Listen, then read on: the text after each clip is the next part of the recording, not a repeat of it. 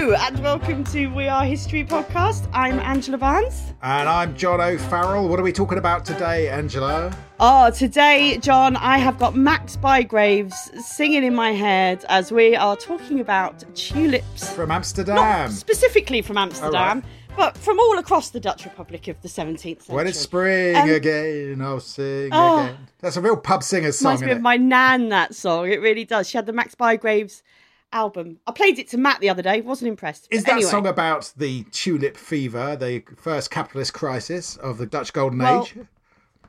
No, but it could be, possibly. I, for this, read the worst history book I've ever read. We like to advertise the books Normally we read do. on this podcast, but there's one that you are yeah, like, well, don't cause, bother Because you were with. leading on this, I thought... Uh, you, yeah. You're reading like the big fat proper history book, and I saw a book on Amazon. Sorry, sorry, sorry, bookshops, you're all closed at the moment.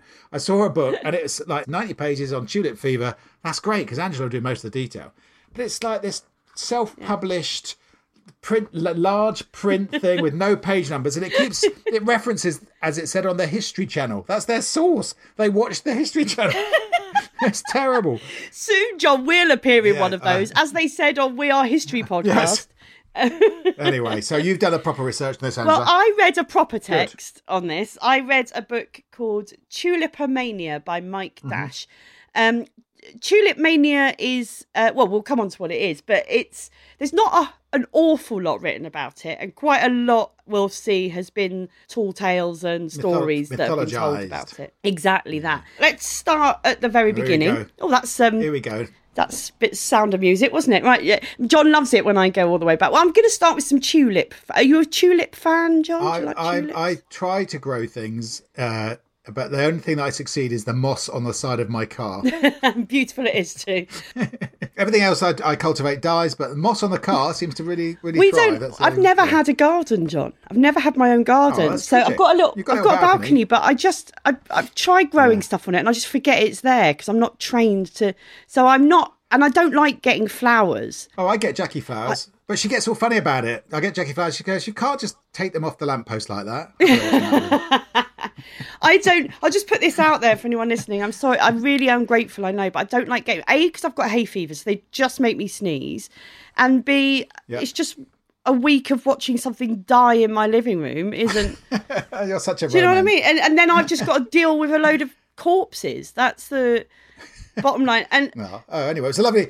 It was a lovely thought, Matt. Matt once, Matt knows I don't like flowers. So he never, but he once bought me um, a bunch of pens because he knows I like pens. Oh, okay. So you know, if you oh, thought, okay. you, if you thought nice. buy me flowers, just buy me some pens, and I'll be happy.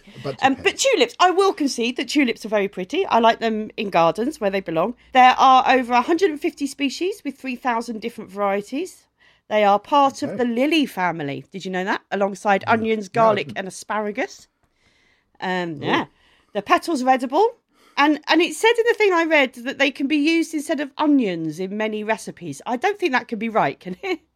That you use uh, well, tulip no, petals said, instead uh, of onions.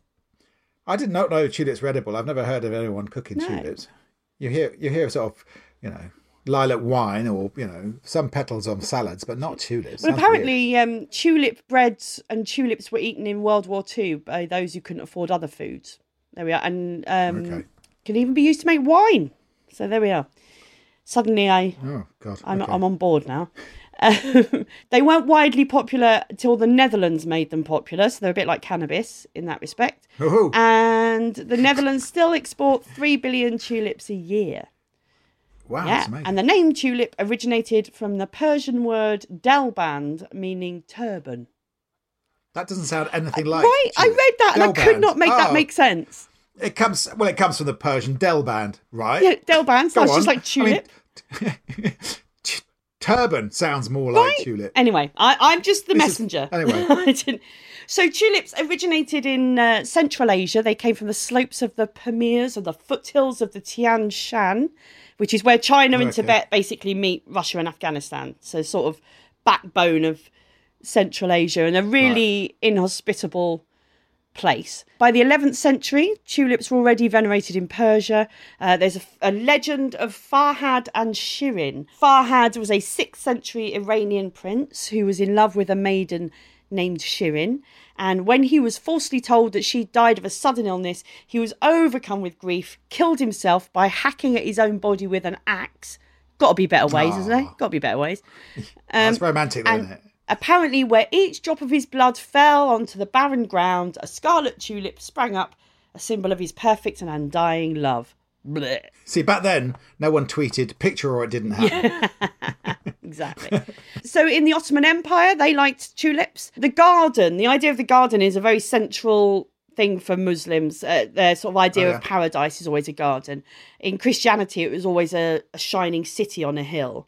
But a- okay. apparently across the um, sort of Arabic world, because of much of it's desert, a garden is obviously a heavenly sort ah. of image. They regarded the flower as godlike, because apparently in Arabic script, the letters which make up the Turkish word for tulip are the same as those which form the word Allah.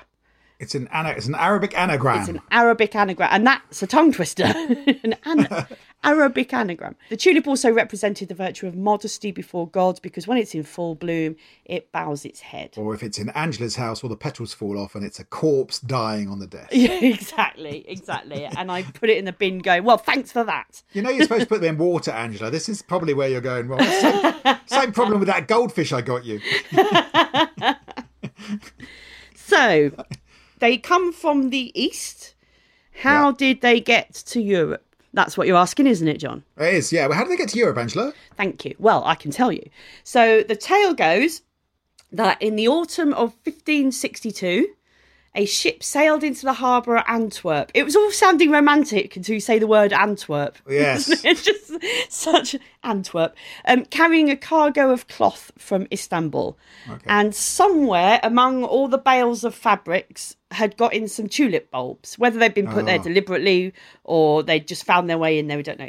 And wow. the Flemish merchant who'd ordered the cloth found these tulip bulbs right. and he thought, as you would, John, that they must be some strange Turkish sort of onion.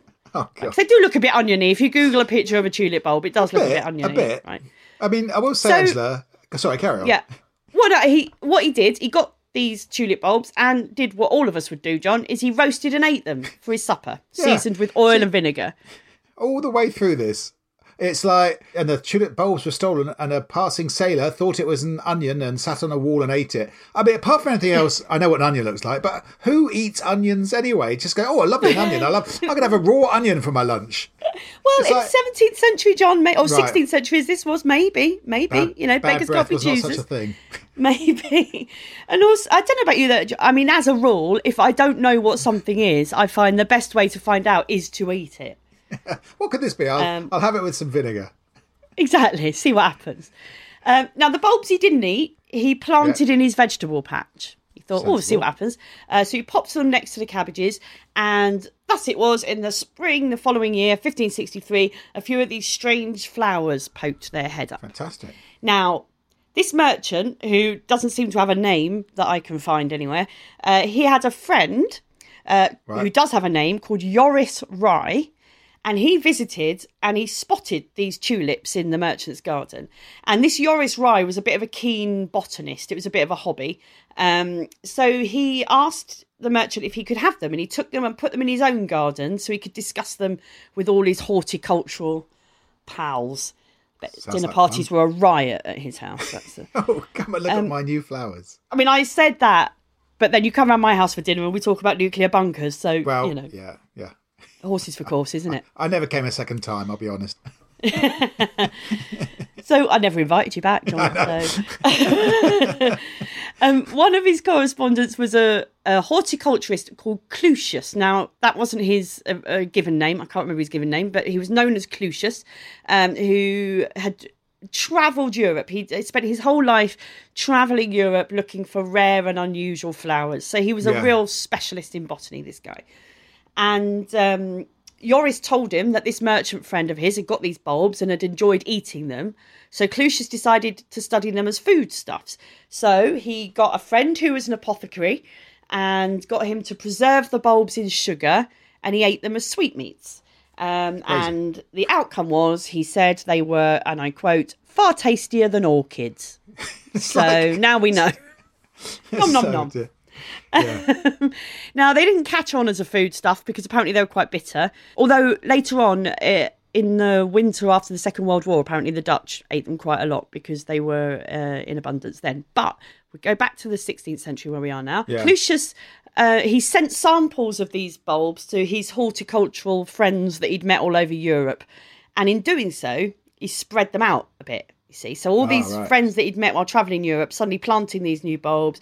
And so by fifteen seventy-two, there were tulips in Vienna, they were in Frankfurt by fifteen ninety-three, and they reached the south of France by fifteen ninety-eight. And bulbs were sent to England as well. We got them as early as fifteen eighty-two. Uh, now here I'm they interested. were. Now you're interested. Okay. Well, here they were grown for medicinal purposes. Um, there was oh, a botanist okay. called John Parkinson. He said they could be mashed in red wine and drunk as a cure for a crick in the neck. Well, fantastic. I'm just going to prescribe mashed up yeah. tulips and wine, Missus Johnson. just... Get that down at the pharmacy. So we've got as far as Antwerp, um, yeah. but we are talking about tulip mania that happened in the Netherlands. So let's just hop along a little bit along yeah. to the Netherlands. So we'll talk a little bit about where we are geographically, historically at this time. It, yeah. We're in the Dutch Golden Age. So yeah. it's the start of the Dutch Republic, which is also known as yes. the United Provinces of the Netherlands, which is also what I call my rude bits. Um, oh, thank you. You're welcome. United Provinces of the Netherlands. I, when I was a kid, I thought Peter Pan lived in the Netherlands. And I heard that. That makes sense. Um, in Nether Netherlands. Nether Nether Netherlands, yeah.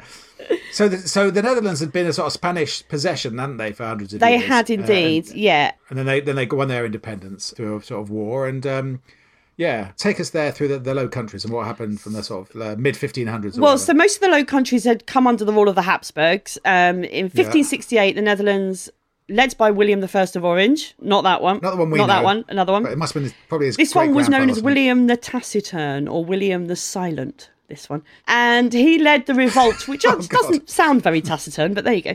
He led the, result, uh, the revolt against Philip the Second yeah. of Spain um, because of high taxes, persecution of Protestants, et cetera, et cetera. And this started the Eighty Years' War. Right. God, that's a bit demoralising, isn't it? Going after the Eighty Years' War. yeah. How long are you going to be oh, waiting for? It's going to be a while, love. Oh. I'll tell you. You're going to say that every time. Well, you said that for the Hundred Years' War. Years You're war. going to say it in a little bit when we talk about the Thirty Years seven year, War. Seven, this is John's catchphrase. Seven Years' War. Oh, well, okay. Oh, not so bad. um, so fifteen seventy-nine, a number of the northern provinces of the Low Countries signed the Union of Utrecht. So they promised to support each other in their defence against the army of Flanders, against the rule of Spain. And this is around the same time that Dutch colonialism began, because the Netherlands was able to swipe a number of the Portuguese and Spanish colonies. And in fifteen eighty-eight, the provinces became a confederacy. So we're going to be testing you, listeners. Listeners, if you don't remember what the Union of Utrecht was, we will be sending out tweets. This is why you're interested in history. So what happened then, many of the Protestants in the, that were in the land still ruled by the Habsburgs fled to the Netherlands, and the ah. Catholics that were in the Netherlands fled south to okay. the Habsburg wow. provinces. It's a part, like partition of India or something. Absolutely, like, yeah. Um, so you have this influx in the Netherlands of Calvinist Protestants, and that's yeah. one of the reasons that's given actually for the Dutch Golden Age, which then happens, um, is yeah. because these Calvinist Protestants all flooded in and brought with them their Protestant work ethic. And also a certain amount of political freedom that they had, mm. which allowed them to be entrepreneurs, much like the Industrial Revolution happening in England. It's because of political freedoms, freedom yeah. of movement and freedom of trade, which is all part of the Protestant thing. Absolutely. Absolutely. And there were lots of... The, the conditions were just really ripe for the Dutch to have a golden age here. They had a supply of cheap energy from windmills and peat, uh, which was transported to um, cities by canal. They had wind-powered sawmills, so they could build a massive fleet of ships for worldwide trading. So suddenly the Dutch were able to compete with the Portuguese and the Spanish on the worldwide trading stage. In sixteen oh two, the Dutch East India Company was founded, uh, which is said to be the first ever multinational corporation, and was wow. funded by shares that established the first modern stock exchange. So that's why I think this is interesting. You've got the beginnings of sort of modern capitalism here mm. with stock exchanges and multinationals, and of course the first sort of recorded boom and bust, which is what we're sort of drawn to with these tulips. Absolutely. So, uh, yeah, it's interesting. They were the world's largest commercial enterprise of the seventeenth century, the Dutch East India Company. Uh, they imported spices in bulk, and they bought huge profits because there was such a risk and, and demand for them, but such a risk in getting them that they could command really high prices. Yeah, a friend of mine wrote a book called Nathaniel's Nutmeg, and uh, Giles Milton. I don't know if you've ever read that one, no. But he wrote a whole book about the Dutch East India Company and the nutmeg that became this uh, really treasured spice, and it ended up swapping Manhattan for this island. And that's how sort of oh, Manhattan wow. was founded. It's a fascinating story. Well, maybe that's another episode. Could be a read. Yeah. Nathaniel's Nutmeg by Giles Milton. He'll thank me for the plug. Anyway, sorry, do carry on. Hello, Giles, if you're listening. To finance this growing trade in the region, they established the Bank of Amsterdam, Uh, which was said to be the first true central bank. Their main source of wealth in the Dutch Republic was trade with the Baltic states and Poland. They bought and stockpiled grain and wood. So when other countries, such as Spain, were having a poor harvest, the Dutch didn't suffer because they'd stockpiled grain and they'd prepared. Oh, okay. And their location helped. They were midway between the Bay of Biscay and the Baltic. Um, so Seville and Lisbon and the Baltic ports were too far apart for direct trade, so the Dutch was a good go-between. Right. So they carried salt, wine, cloth, later silver, spices and colonial products eastward, while bringing the Baltic grains, fish and naval stores to the west. So they right, okay. were a go-between so right for both ways. Yeah. In the Dutch Republic, social status largely determined by income. Um, okay, so not so much aristocracy like in sort of no. the Spanish or French monarchies and... No, no, they, they, it? This, it was the start of a sort of, uh, well, like you say, of a capitalist society, really. The yeah, the landed yeah. nobility had relatively little importance um, since they mostly lived in underdeveloped inland provinces. So it's the urban merchant class that dominated in Dutch society, uh, more so than the clergy, especially since the Catholics have buggered off. Right. And around this time, literature and the arts and the sciences all started to flourish. And because of its climate of intellectual tolerance, the Dutch Republic, they attracted scientists and thinkers from all over Europe, uh, in particular at the renowned University of Leiden, which became a little gathering place for intellectuals. And stag parties. And stag Lads parties. Going on stag That's parties right, to go to get, get stoned in red light district. That's right. Um, now, do you remember Clusius we talked about before? The yeah, yeah, horticulturalist yeah, yeah. who'd um, travel yeah. all over Europe. Towards the end of the uh, sixteenth century, fifteen ninety-two, he was offered a post in the medical faculty at the University of Leiden. Right, and he arrived right. there in fifteen ninety-three, and he brought with him all these precious plants. Uh, including ah, his what's in there what's in his including bag could you imagine his valuable collection of tulip bulbs. ah, now right now we're getting to it. He was given the job there. He was asked to establish a hortus academicus academicus okay, and, he, and he said, what's that, what the hell's that? He said, what's that? And they said it's a botanical garden. um ah. Apparently there was one at the University of Pisa and they wanted one in Leiden. Right. So he created this botanical garden, and when it was complete, it covered a third of an acre and was divided into four sections, each of which contained about three hundred fifty individual, I can't speak, individual beds. Allotments. He's just got loads of allotments. allotments yeah. Uh, so Clusius sold, oh, fuck's sake, he sowed Clusius. Clusius, remember him? Clusius, yeah. Clusius, he sowed. The, say sowed. sowed. And to say sowed. sowed. Clusius. He, he sold. He sold. No, he sowed. sowed. Clusius planted. Clusius, right, well done. Clusius oh, planted. You mean he sowed? I've lost my mind.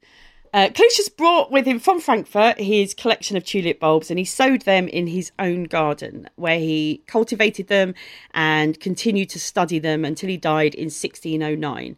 And he was the first to really classify and write about tulips. He was principally impressed with the ease of how new varieties could be produced.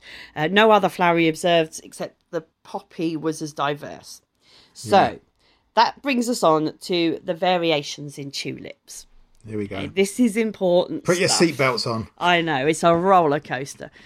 um, so at this time, when Clusius was about, in the United Provinces, the tulips were a mixture of wildflowers and cultivars that, that had been bred together. So they were these cultivars were produced by sort of chance crossings of two different botanical tulips. Yeah. Now, this book I read went really into detail about all this, and I'll oh, level no, with God. you, John. It just wasn't that interesting. So, um, no. you know, I'm sure if you're into flowers, then by all means, you know, read the book. Really fascinating, I'm sure. Yeah, uh, yeah. But it made me want to kill myself. So um, the Dutch tulips, they've been produced by crossing flowers, uh, which have come to the provinces from all points east, right? From Crete to Kurdistan. Right. That's why there was so much variety in these tulips in the Netherlands. So obviously for people buying these flowers, the important things are the colours and the patterns, right? And what happened yeah. is on some of these tulips developed these beautiful little lines in them. They called them breaks. They became the valuable okay. ones. They were the ones the collectors really wanted. But nobody could work out how it was happening. They tried all sorts of alchemy. To, they tried putting pigeon dung on them. They tried cutting two bulbs in half and putting them together and things. Um, now, it turns out, they didn't discover this until the nineteenth century. It turns out that the thing that was causing these breaks, these beautiful patterns in the tulips, was actually a virus. Um, okay. So, but they, did, they didn't know that until the nineteenth century. So at the time, in the seventeenth century, these diseased tulips became the most prized ones. And they tried to make them happen by putting pigeon dung on it. Yeah, why not? I've got, I've got plenty of pigeon dung at my house, if anyone wants some. I've got a skylight right underneath the T V aerial. It's got it's got Thank God you said that. I thought for a minute you were just like, I've been hoarding it for years, no. so if anyone wants to buy some. No. I mean, as I'm cleaning the skylight, they're crapping down on it. It's like, anyone, come around here if you want pigeon dung. So you've got all these beautiful different hybrid varieties, and the Dutch are giving them beautiful names, most of them sort of militaristic or naval names like Admiral of Admirals or General of Generals. Oh. And these varieties were much admired, and Clusius had collected them all in his garden, and they were so much admired that he kept getting robbed. He was plagued by thefts of these tulip bulbs. These hardened Dutch criminals, this is the big one, lads. Yeah. We're armed, we're dangerous, we're going to get a load of tulip bulbs. Well, poor Clusius was so upset by it, he basically went, I'm, I sod it, I'm giving up gardening, they're just going to keep robbing my stuff. And so oh. he divided the tulips between his friends. Well, he divided all his flowers between his friends. But what did happen from his bulbs being nicked is that it spread the tulips across the right. Republic. By sixteen thirty, there are yeah. professional growers of tulips in all regions of the Dutch Republic. Tulip farming was attractive to the the both the um, people who lived in the Dutch Republic, but also to Protestant immigrants that had been coming in from the south, because it's very easy to set up growing yeah. tulips. They didn't need decent soil. They could grow in sandy, poor soil. You just needed a small pot of land and some tulip seeds or bulbs. Um, and right. the bulb growers, importantly, didn't have to join guilds. Now, in the Dutch Republic at this time, oh, if you were a yeah. tradesperson, you had to belong to the guild, which was expensive. You had to pay your membership dues, and they controlled yeah. the trades and professions. But if you grew tulips, you didn't have to join a guild. So individual growers became wealthy. And in fact, there was one dealer in Haarlem, Jan van Dam, who I like to think is a distant relative of Jean-Claude. Yeah. Um, probably isn't. Uh, he died in sixteen forty-three, and he left an estate consisting primarily of tulip bulbs, which was valued at forty-two thousand guilders. Wow. For people listening, if they don't know what that is, just to make uh, clear on the monetary value, forty-two thousand Dutch guilders is about thirty-three thousand Venetian ducats. That's right, John. Yeah. So uh, let's just say that it's a fortune that ranked him alongside many wealthy merchants who'd made their money right. in the rich trades, the spices and right. everything else. Yeah. I think we should take a little break here, John. That's a good idea. Uh, go and roast uh, some bulbs for my lunch. some some roast, roasted tulip bulbs for lunch. And uh, and we'll come back and see, does it? I, I bet you it starts to go crazy. Do you reckon? I bet you that. I reckon it might. Okay. It's, it's, Spoiler it's gonna be alert. Some sort of mania. We'll see you after the break.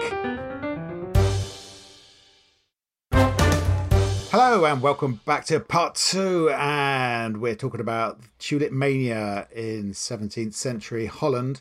Angela, you we got to the point where people start to spend I'm, a lot of money on these tulips. Just going to stop you, John, because uh, yeah. one of my best friends and bridesmaids-to-be is Dutch, and she will tell you off for calling it Holland. It's the Netherlands. Ooh, okay. Just, just right. in case Sophie's I'm, listening, because it's just I'll get it in the ear otherwise. Um. Okay.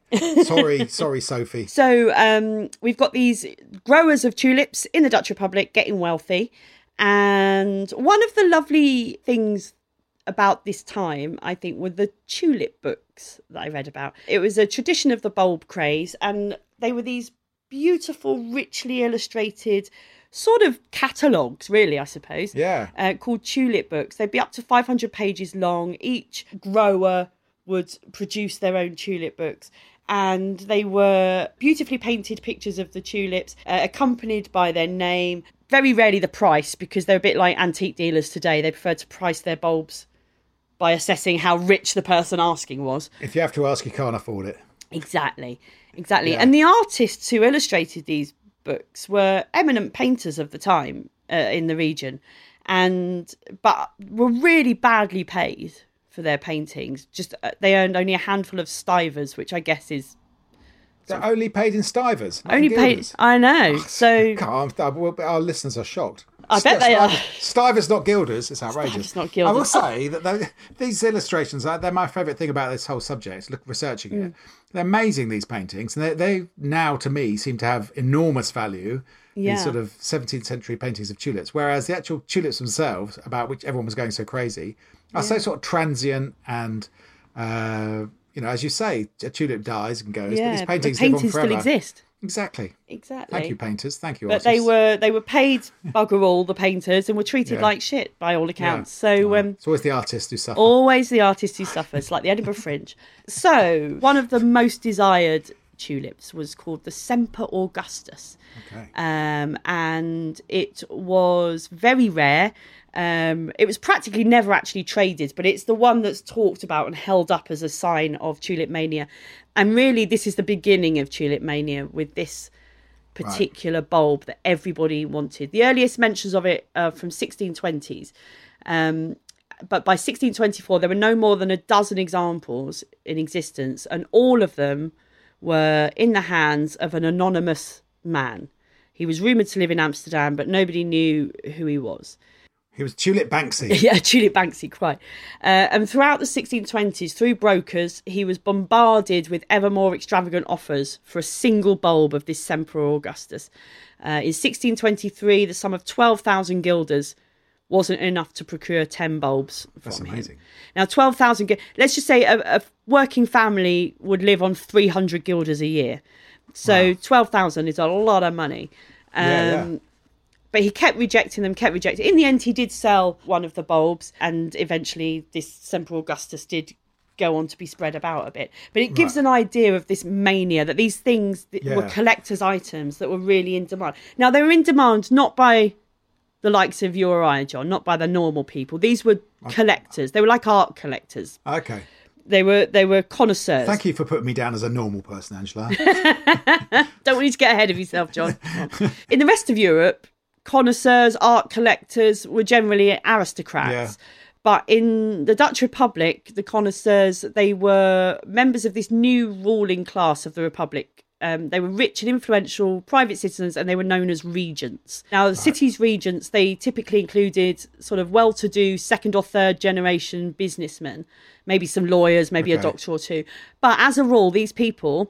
They made their money, they made their wealth by investing in bonds and foreign trade. So they weren't busy day to day. They weren't, they had time right, on so their hands, these people. And suddenly this, an interesting new thing to invest in came Exactly. up. So they were the people who ran the town councils, and they kept themselves busy locally, you know, but they had this time right. on their hands, and they were the connoisseurs. They were the people buying these expensive tulip bulbs because they became a fashionable thing amongst the regents to do. There were a few merchants as well that were connoisseurs. They had less time, obviously, because they were actually busy merchanting. Right, that is a verb. That is a verb. If you're listening. Uh, anything can be a verb if you try hard enough, I find. The merchants in, in the Dutch Republic, of course, were way better off than those in the rest of Europe. So they had a bit of money right. as well because the trade was so yeah. good at the time. Now, as the supply of these bulbs steadily increased, the expensive bulbs, yeah. what happened was the connoisseurs wanted finer and rarer tulips.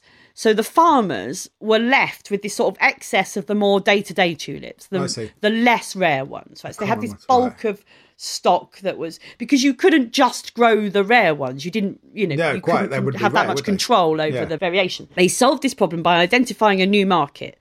And the new market were tradespeople and workers of the Dutch Republic. So these were the people who, they were known as artisans. So oh, you're yeah. talking about sort of tradespeople. Oh, John, okay. you've heard the word artisan. You live in Clapham. Yeah, you look so upstairs. Bloody, with their bloody bread. What's, what's, what sort of bread did you get, Mum? I got artisan bread again.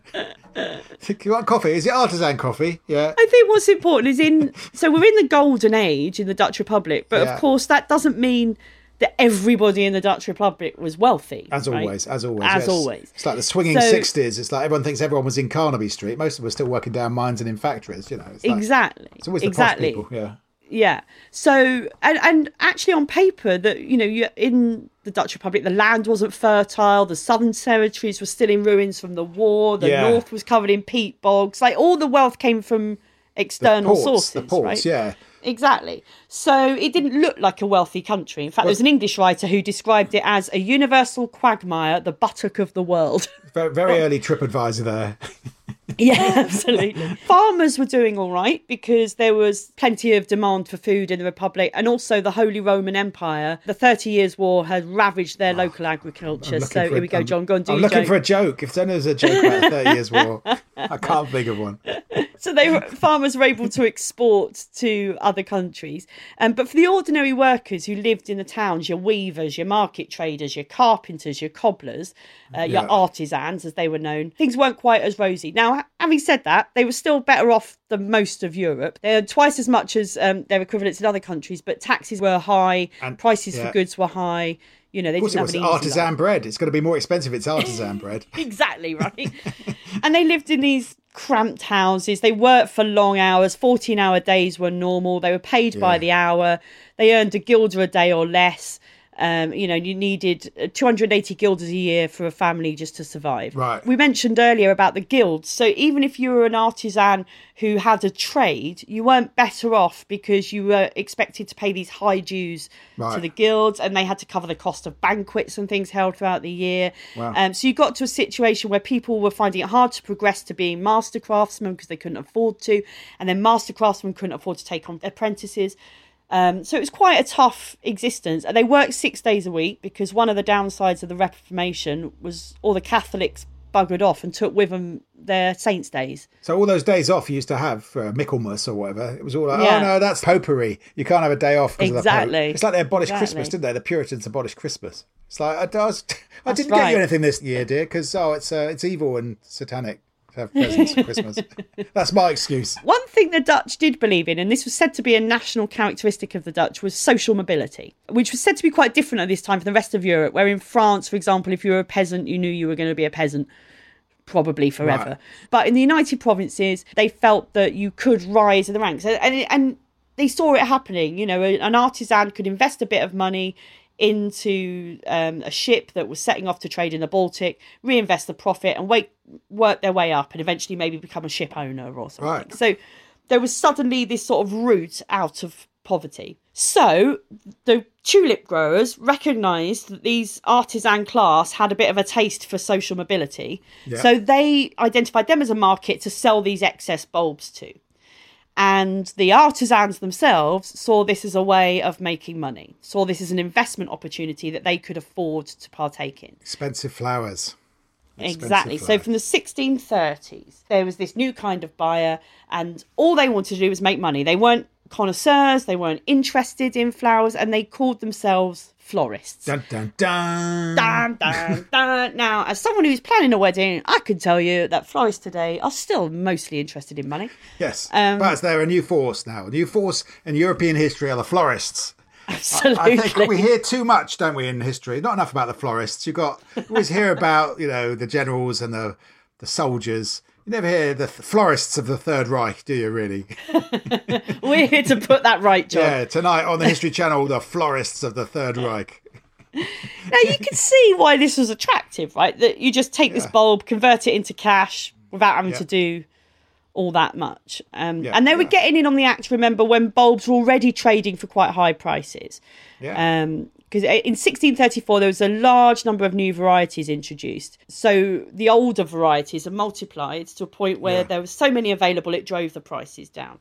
It's a get-rich-quick scheme, isn't it, really? Absolutely. Yeah. Absolutely, yeah. Towards sixteen thirty-five, they start to see a profit from their small investments. Yeah. These florists, and they start to reinvest, and the word spread, and more and more artisans started making small investments, and then the investments were getting larger, especially weavers. Weavers got in on it because they had looms that they could pawn so they could get capital. Now, there's lots of theories as to how things got out of hand uh, yeah. at this point. One of which is um, it was often commented by outsiders that the Dutch Republic, or the citizens of the Dutch Republic, were renowned for two things. One was the urge to save, which right. is something that, you know, in other countries, people of that class just weren't able to do, didn't yeah. have the means to do. The Dutch Republic, the people of in society there had this horror of living outside their means. So they would save because mm. they had comparative wealth. They could. The other thing, which sounds contradictory, but they were also famous for their urge to gamble. Okay. There was a businessman, a Dutch businessman uh, called Willem Usselinks, and he said no Dutchman would put his money into an old sock when he could use it to make more money. Right. So that was their so, savings, was old socks, was it? Yeah. that, that, so that was a primitive banking system. Yeah, absolutely. So... And uh, like lotteries were oh, right. fashionable at this time as well. So they would save money, but they would also reinvest it or gamble it. So these artisans looked at tulip trading, saw it as a safe bet. And this is the beginning then of tulip mania. Okay. There's a place in a place called Hoorn, which is a port in the northern provinces. And this is marked as the place where the mania began because there's a house, um, quite a substantial sized house in yeah. Hoorn, and it has three tulips carved into the stone to mark the spot. And oh, okay. that's where, in the summer of sixteen thirty-three, that house was sold for three rare tulips. Oh, it's incredible that a uh, three tulips was equivalent to the price of a house. Uh, it just shows you the, yeah. the cost of the cost of tulips. And they started to go up, didn't they? Absolutely. So the prices of the most favoured varieties, they began to rise in sixteen thirty-four until by the winter of, I put there nineteen thirty-six, that's not right. No, I think it's... Until the winter of sixteen thirty-six, the value of some bulbs were doubling within a week. Wow. So th- these it's going out of control, the, yeah. the price. You, you're talking about single bulbs changing hands for twice uh, an annual salary of one of these artisan workers. So you can yes. see why they wanted to get in on this. And all we're talking about is a little bit of, we're not even talking about something that, you know, we're talking about a little bulb in your hand. It's, it's yep. such a small thing. It's such a sort of insignificant thing, isn't it, really? Absolutely. What... And there's so much risk inherent in it as well, because you couldn't guarantee what that bulb You would were buying blind, become. weren't you? It's like Absolutely. Uh... They they took it as a, a volatile product. So it wasn't like buying timber. Timber's timber. You, you can right? see it, yeah. You can see it, and you you ask for this sort of timber and that's yeah. what you get. Whereas with these bulbs, there was an element of risk. Of yeah. risk. Might be a stinging nettle or something. or or an onion, yeah. maybe. Maybe it was an onion, yeah. The mania climaxed in two months, which was yeah. December nineteen thirty-six and January nineteen thirty-seven, as right. all these Dutch people were rushing to invest whatever they had. They were selling their wares, they were mortgaging, they were doing anything they could to to buy right. these. Because uh, they thought they could get rich without, you know, With just a, without Absolutely. working, but just just as an easy way to get rich, and that nothing can possibly go wrong. Yeah, that's the idea. What could possibly go wrong? um, there were lots of stories at the time. Um, there was a story of a rich Amsterdam merchant who had a rare rosen bulb, okay. and uh, he put it down somewhere. Because when you've got something rare, John, what you do is you, you just leave it in the garden. Put it down somewhere. Yeah, and um, he turned away, and when he looked back, it had gone. Oh, and no. It turned out that a sailor who'd been in the East Indies and wasn't aware of all this tulip nonsense, uh, picked it up, uh, he'd taken it away. Now, the merchant tracked down this sailor. What do you think the sailor had done with this bulb, John? Did he sat on a wall and eat it? Of course he was eating it. Of course he was eating it. And the merchant had the sailor thrown in prison. Wow. Uh, there was an English visitor to a wealthy merchant who found a bulb in his host's conservatory, and he took to it with his pocket knife to see what it was.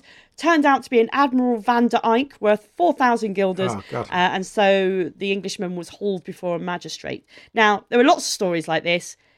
According to recent researchers, all a lot of nonsense. I know, that's what's the other thing we should say about this, is it's sort of used as this great myth of people killed themselves and everyone was jumping into Threw the canals. themselves in the canal. They were yeah. jumping off the windmills with their clogs on. Yeah. But but it's all been a bit exaggerated, isn't it? Yeah. Well, this is all down to, it's worth a little mention here of a man called Charles Mackay. Charles Mackay was a Scottish journalist, and in ah. eighteen forty-one, he wrote a book called Extraordinary Popular Delusions and the Madness of Crowds. Right.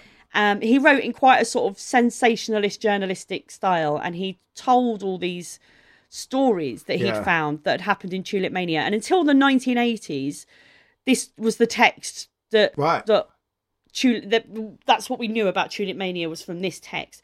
But as it turns out, with further research later on, the stories he told in that text were actually based on pamphlets that were written at the time, but they were satirical pamphlets at the oh, time. Oh no, so the satire became the history. So the satire became the history. So it's a bit like, John, future historians watching Spitting Image and going, and they were governed by puppets. Oh, well, I'll tell you what, they bloody were.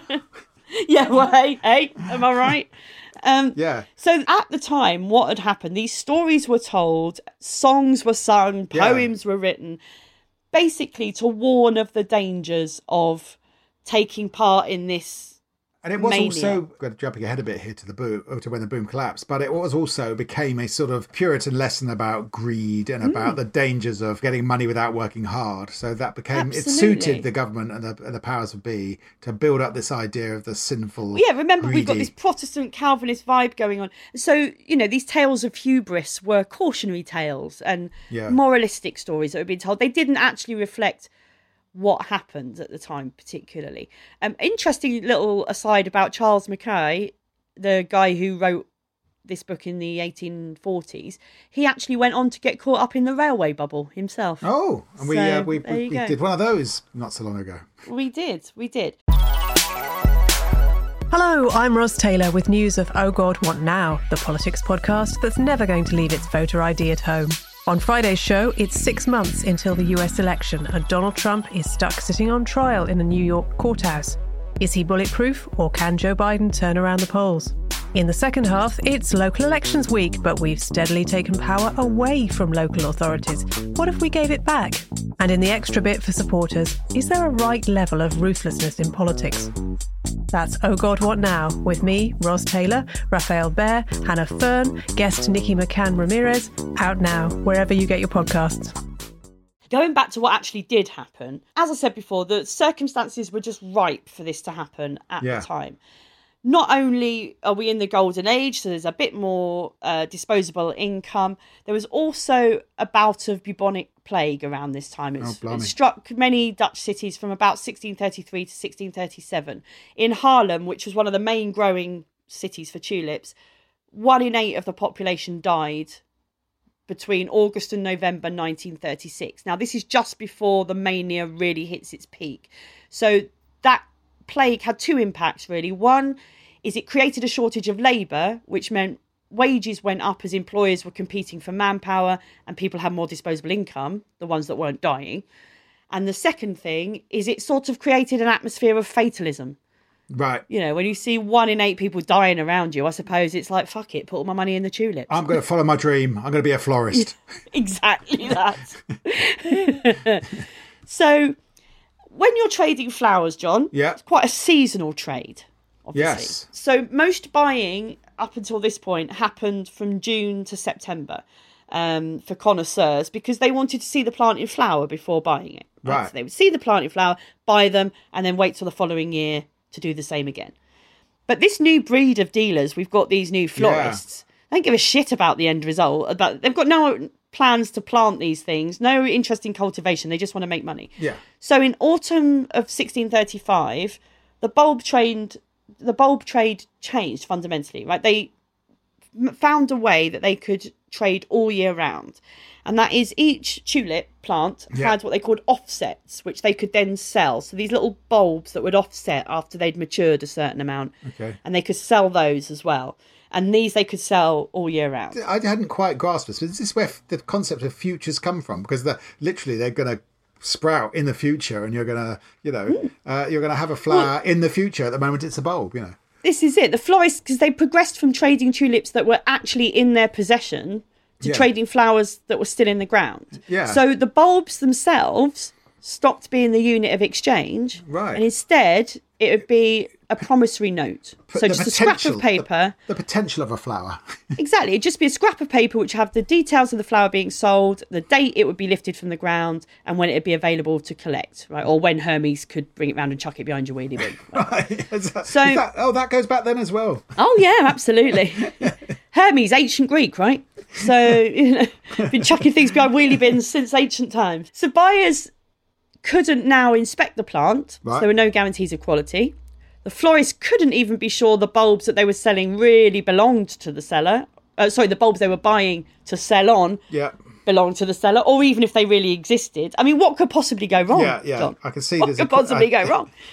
um, this sort of trading was called windhandel, which means trading in the wind. Ah. So what happened? You've got these promissory notes changing hands. Yeah. Right? So these are this is an exercise in speculation, as you said, in futures. But because the delivery of the actual flowers was months away, yeah. what would then happen was between that time, the notes themselves would be sold on and changed hands. This is subprime mortgages. This is subprime mortgages, oh, yeah. right? Yeah. So these the flowers themselves became a complete abstraction to yeah. these dealers. It was just this transfer of these dubious claims of ownership between yeah. different a, a promise dealers. of a promise of a promise of a promise, yeah. Exactly. So you yeah. had florists selling tulips they couldn't deliver to buyers who didn't have the cash yeah. to pay for them, basically, mm. which is a futures market. Yeah. So it's a form of speculation where the dealer gambles on the future price of a commodity by promising to pay a specified price on a fixed date in the future. Okay. Now, at this point, this is a novelty. Right, you know, of course. This is, now, yeah, that... futures trading is very... Yeah. But the first futures market was organised in Amsterdam around thirty years earlier by merchants trading in hemp on the oh, Dutch stock so exchange. Are you saying that, are you saying the Dutch are all stoners? Yes, I am. No, it's really groovy. Come up, let's skin a joint. Now, here's the thing. So you've got a stock exchange in Amsterdam. Yeah. But the appeal is farmers, traders, artisan classes, they couldn't afford the capital to invest on the stock exchange. You know, there were no building societies then. So this was a way that they could make money and make it grow. Now, the stock exchange was a physical place, yeah. but these exchanges were outside of that. Okay, this operated on the edge of the economy. Where do they go? In the Dutch Republic. Well, John, sometimes they use churches, but where nah. do you think the best deals are done, John? Down a pub. Down the bloody pub. That, of course. You know, the Tulip Traders Stock Exchange was their local pub. This gets more Del Boy by the minute. This does. I've just written on my notes, Delft Boy. I couldn't help it. I'm sorry. Very good. Well, a round of applause there. Thank little, you very much. Little... I've been working for Radio four too long. A little Zoom applause signal pops up on your screen. So, yeah, now, so they were, they were down the pub in the taverns doing these deals. Um, I do remember in the olden days, you drive through the city of London back in the eighties, and at lunchtime, the pubs were heaving and they'd all be standing mm. outside. So they were all drunk in the olden days when they were at the stock exchange. They'd all have massive lunches and wine and then go yeah. off and trade our futures away when they're...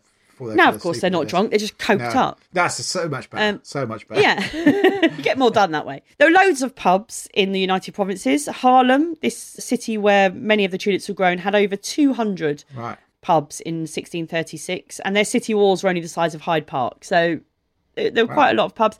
And the more well-to-do inns provided actual dedicated trading rooms for trading bulbs in. So these auctions and trades are happening in pubs throughout the Dutch Republic. The prices are going up and up and up and up and up. Until February sixteen thirty-seven, in Haarlem, the heart of this mania, there's an auction in a trading room in a tavern. And suddenly, out of nowhere, no bidders. Wow. Just hit that tipping point. And everyone's point. looking at each other side-eye. It just happens. Uh, it just happens. It just reaches a point, doesn't it? Yeah. I remember when my kids were at primary school and they're all really into Pokemon. They're trading all these cards and stuff, and they're going, they're all starting, it's getting madder and madder, and they're all desperate for them. And then the smartest kid in year six, he was just, he just went, I'm selling. And it was just like in the playground, it's suddenly like the, the Pokemon cards suddenly had no value, and everyone's going, I'm selling, I'm selling. And it's like there's a collapse in the value of Pokemon cards. And it's just amazing how the same psychology happens, you know, just needs one person to, the Emperor's New Clothes, with one child to go, these are worthless. And then suddenly yeah. everyone panics. Well, that's the thing. The value of something is only what people are willing to pay for yeah, it. Yeah. You know. Um, and so this so happened in thirty-seven. Suddenly this stopped. It's sixteen thirty-seven in February, just out of nowhere. It stopped. And the dealers tried everything to try and stimulate interest. They held mock auctions. Okay. Um, but it just nothing. It just the market didn't exist anymore. And nobody really knows what happened. Nobody really knows how much of a build-up there was to this because there weren't daily newspapers at the time, right. So it's hard to sort of track. Pin you know, down. Did this happen yeah. over a week, over a month? Yeah. Did, you know, did it happen in different cities? The only recorded point is this auction in Haarlem, where yeah. suddenly that so- was it, and there's virtually no information about prices that were paid for bulbs that spring following. But, but people had committed to bulbs that were still in the ground and things. They owed money, yeah. I suppose. Yeah. yeah. But it seems that the only people left in the market were the connoisseurs that were there to start with, the ones that wanted to buy the right. rarest tulips. All the other trade just collapsed completely. Wow. It was a collapse that's said to be more rapid and more complete than the Wall Street crash of nineteen twenty-nine. Wow. Because um, in nineteen twenty-nine, it took two years for share prices to fall to their lowest point. Yeah. Whereas this wiped out in... Yeah.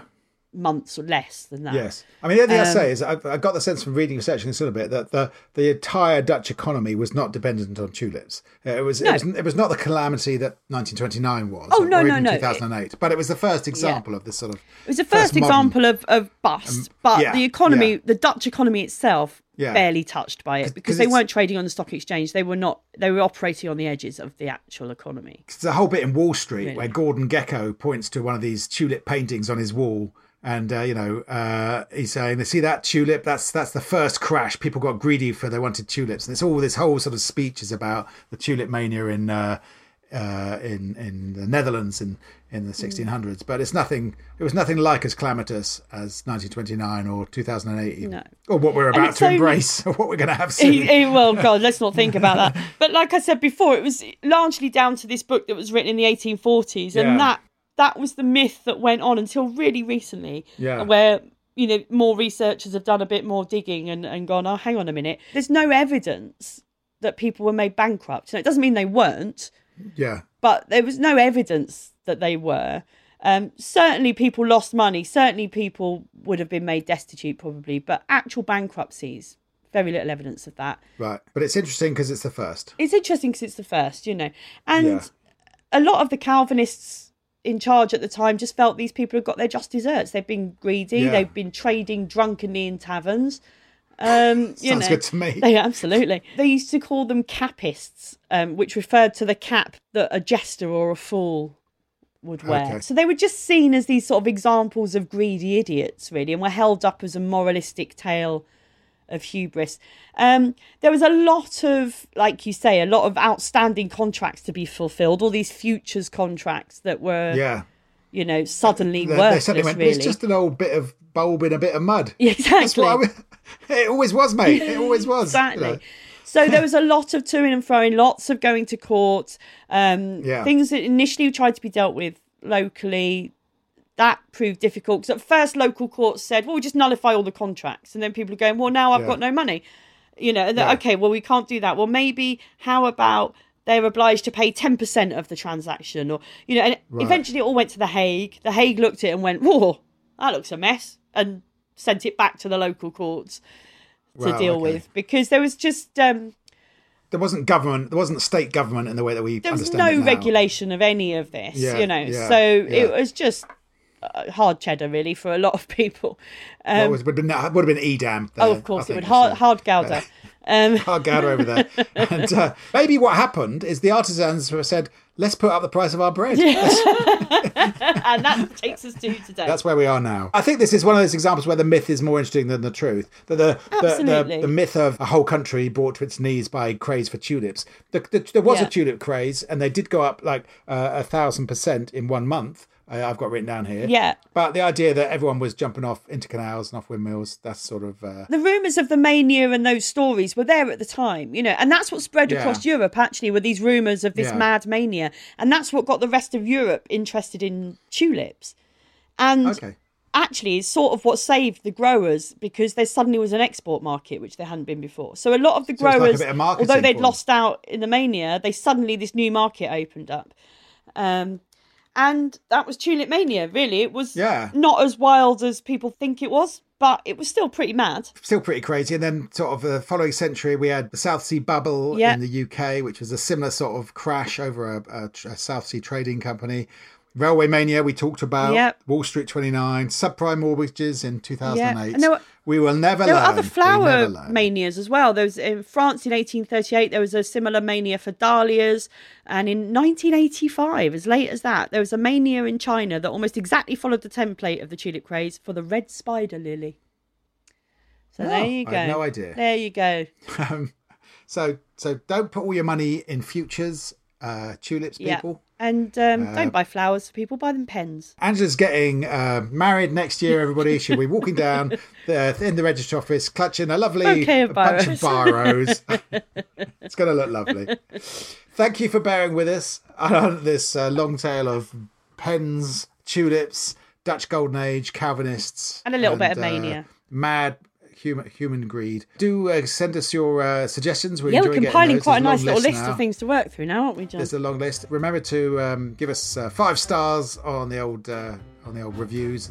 And tell us what you like. And what Thank you, you for listening, and we'll see you next time. We'll see you next time on We Are History. Thanks for listening. Bye.